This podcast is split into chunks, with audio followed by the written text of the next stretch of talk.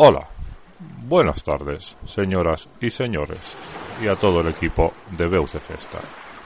Vuelvo a ponerme en contacto con ustedes desde mi retiro en la playa, porque estoy mareado. Y no por el mojito que me estoy tomando, sino porque veo que unos políticos y otros dicen que están haciendo algo para bajar el IVA del monumento fallero, pero seguimos igual. Así que, como siempre, voy a tener que solucionar yo este problema. La cuestión es que ahora las Fallas pagan el 21% de IVA porque son obras de arte, ¿no? Pues movámonos por la delgada línea entre los tipos impositivos, fíjense que bien hablo, y hagamos que la falla sea otra cosa. Por ejemplo, como la alimentación solo paga un 4%, hagamos una falla de pan. Yo he calculado que con 800 barras se puede construir un monumento muy decente. Y miren cómo. Se deja que se pongan duras las barras, las de pan, no sean mal pensados. Y después se puede modelar cortándolas con cuchillos o con rallador, como ustedes quieran.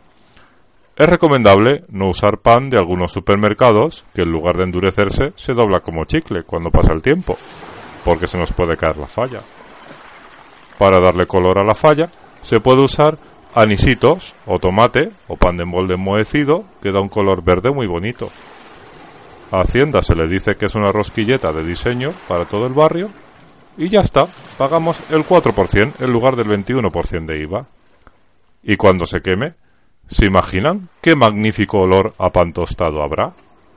¿Darán ganas de untar la falla con mantequilla y mermelada? ¡Qué maravilla!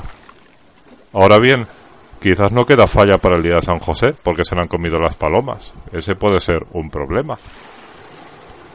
Por este motivo, y por si el artista está a régimen y no quiere ni oír hablar del pan, podría plantearse hacer la falla con libros, que también pagan el 4% de IVA. Total, si hay muchos que la gente los tiene y les da igual lo que tengan escrito, porque siempre que les gusta, porque el color pega con la decoración.